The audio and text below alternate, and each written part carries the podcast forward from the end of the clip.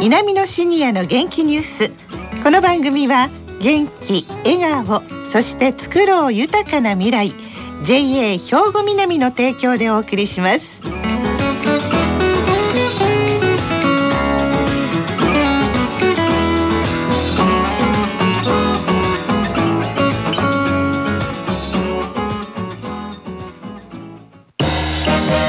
皆様の元気生活を応援する JA 兵庫南。近畿最大級の農産物直売所虹色ファーミン。おすすめは JA 兵庫南エリアの新鮮な地元農産物。皆さんおはようございます。藤原まさです。南のシニアの元気ニュースの時間です。この番組は兵庫県の高齢者大学南野学園の元気なシニアの皆さんが気になったニュースや話題を取材しラジオ聴きの皆さんにお伝えいたします。今日は南野学園放送サポーター B 班の方々に来ていただいています。さあそれでは自己紹介からお願いします。はい高田重則です。73歳です。菊池文子68歳です今回から新しくメンバーに加わりました大学院1年の吉崎雅子68歳です。はいよろしくお願いします。ねえー、と吉崎さんは黒田さんとの入れ替わりということですね。初めましてどうぞよろしくお願いいたします。こちらこそよろしくお願いいたします。さあところで今回はどんなお話でしょうか高田さん。はい。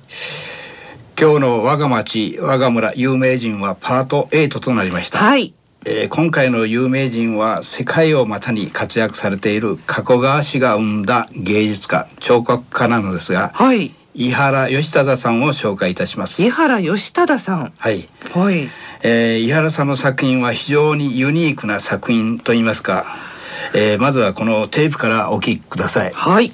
もう木こりと同じだから多くの木を大きなチェーンソーで切って倒してっていうふうなねそれを今年で6年目かな。は毎日通われいはいはいはい。1時間かかる。で昨日も鳥の詳しい友人が野生の鳥が渡り鳥って遠いとこから飛んできますよね。でそれに対してその氷鳥って言って比較的近い山から人里へ降りてくる鳥、まあ、氷鳥って言うんですよね。でそういうふうに思わないと気持ちを変えないとえー、どんな芸術なんでしょう菊池さん。このホームページのチラシをご覧ください。はい。もっころという石ころのように、うん。コロコロ奔放に転げ回る作風も生まれました。間伐が必須の里山で原木の抜刀作業から制作は始まります。ウグイスのように表彰しながら加古川と夢咲里山を制作通勤とでも言うように通い続けていますと書かれています。はい。井原義忠とホームページには書いてありますよね、はい、ちょっと私たちには想像できない大きな夢と言いますか想像の彫刻家なんです。山という吉崎さんどんな感じでした？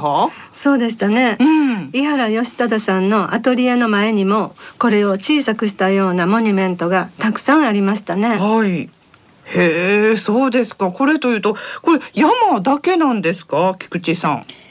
いいえ。そもそも石の彫刻からこの道に進むというか井原先生は進化という言葉をよく使われていましたが加古川駅前の商店街に井原先生の制作したモニュメントが3基あります。ということは山だけでなく石ですか？そんなたくさんあるんですか？吉崎さん。はいそうなんです。加古川駅前通りだけじゃなくて加古川市の議会局の入り口加古川一律青少年女性センター入り口にも井原義忠さんのモニュメントが設置されています。はい。私の町明石にも何箇所かあるんですよ。へえ特に魚住と明石の大倉海岸の井原義忠さんのモニュメントは有名で、うん。私もよく知っています。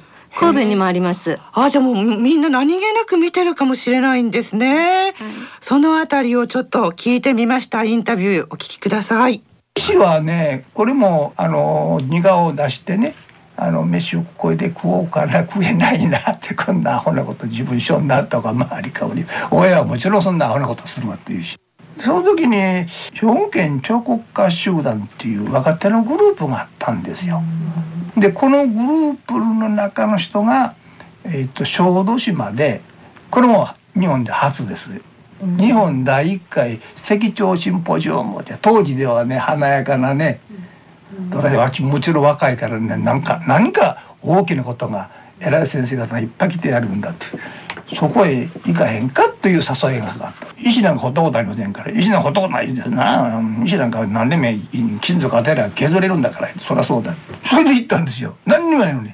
それで行って向こうの職人さんと場所で話聞いて一日だけいっぺんすぐ帰って帰ってきまして。で近くにある石屋さんに最低限度の道具を教えてくれということで。それ持って行ってその職人さんと一緒になってところがシンポジウムですが全国集まってたんですけどみんな夏休みに学校先生多かったです。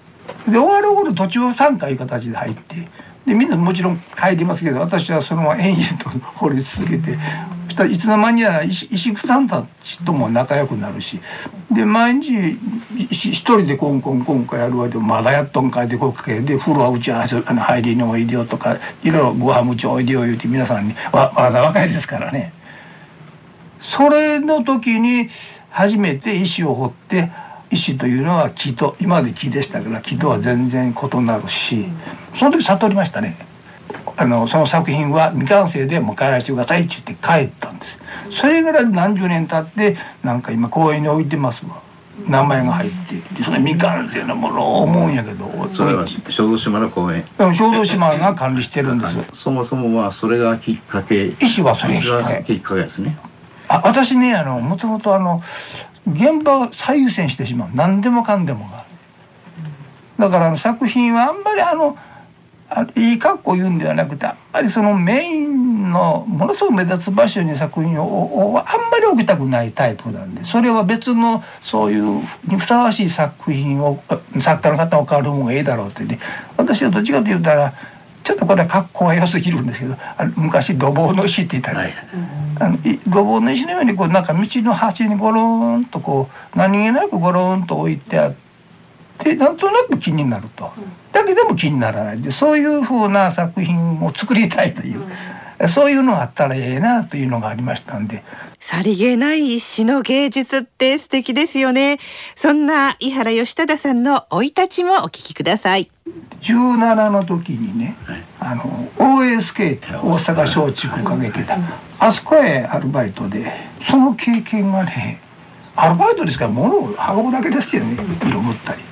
それがどうもきっかけみたいにななってるのがまず一つなんですよもう一つは私とこの両親があの、まあ、伝統の生け花をあの長くやってきてる家なんです。何ですかね。門前の小僧習わぬ教読みですからね。気が付いたらお花が切れて折れたという。もう小学校の頃ぐらいですね。だからにはよくしてましたね。だから中学校高校出てすぐあたりにここからあたり昔の話ですからね。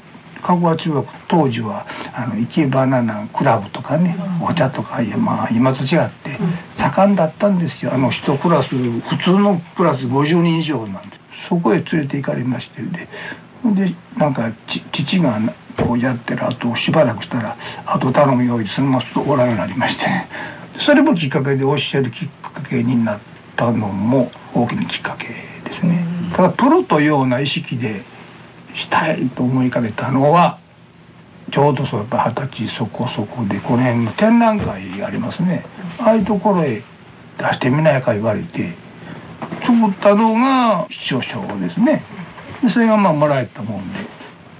ここもあそこも行くとでだとこの辺のところ全部出して初めて出して全部もいただいたんです。でその時に二課会というねあのの時の先生方が見てはってで面白い人が出てるから あのこれ二課にあのこう出すように進め進めろいう話が出まして。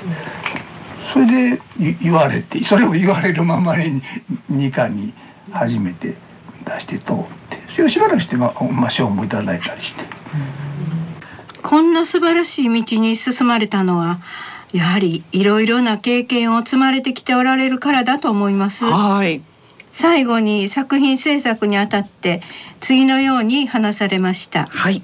ものを形にするね疑問を持ってきてだんだんだんだん承知になんでものを形にせないかんね、あるが魔物のものがこれほど素晴らしいものがないのになんでせないかんねやっていうふうにだんだんだんだん変わってきましたねで今ではもう限りなく触らないもう限りなく自然なままでできたらもう自然なままでこれこれ作品だと 言って終わりたいみたいなね。そんなことできるわけだよね。そうすると自分の持ち山やとできるからもうそれしかないわと。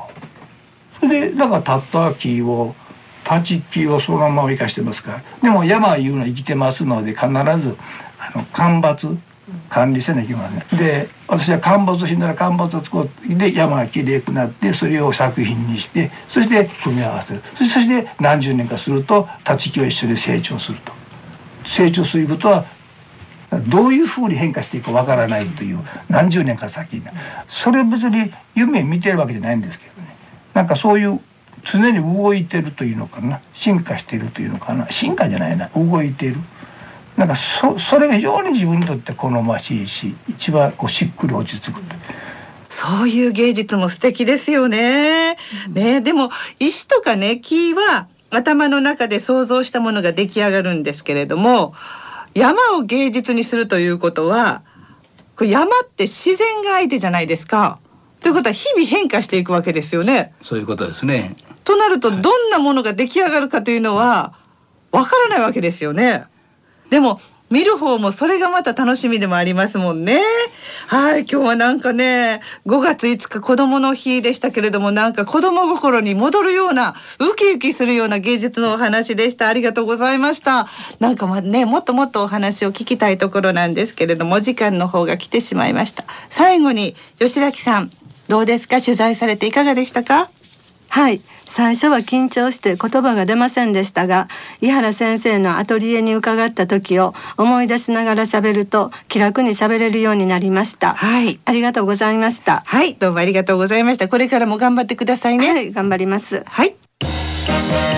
皆様の元気生活を応援する JA 兵庫南近畿最大級の農産物直売所虹色ファーミン。おすすめは JA 兵庫南エリアの新鮮な地元農産物。さあそれではここで兵庫県の高齢者大学の動きやシニアの皆さんにも興味のある行事などお知らせいたします。兵庫県の高齢者大学稲美野学園と阪神シニアカレッジでは講座を有料で公開し多くの方に障害学習の機会を提供しています。学びたいという意欲のある方なら年齢やお住まいの場所は問いません。聴講できる講座の日時や講師聴講の料金については兵庫県生きがい創造協会のホームページでご案内していますのでご覧ください。生きがい創造で検索してくださいね。さあこの後は兵庫ラジオカレッジの時間です。このままラジオ関西をお聞きください。南のシニアの元気ニュース。この番組は元気笑顔そして作ろう豊かな未来。JA 兵庫南の提供でお送りしました。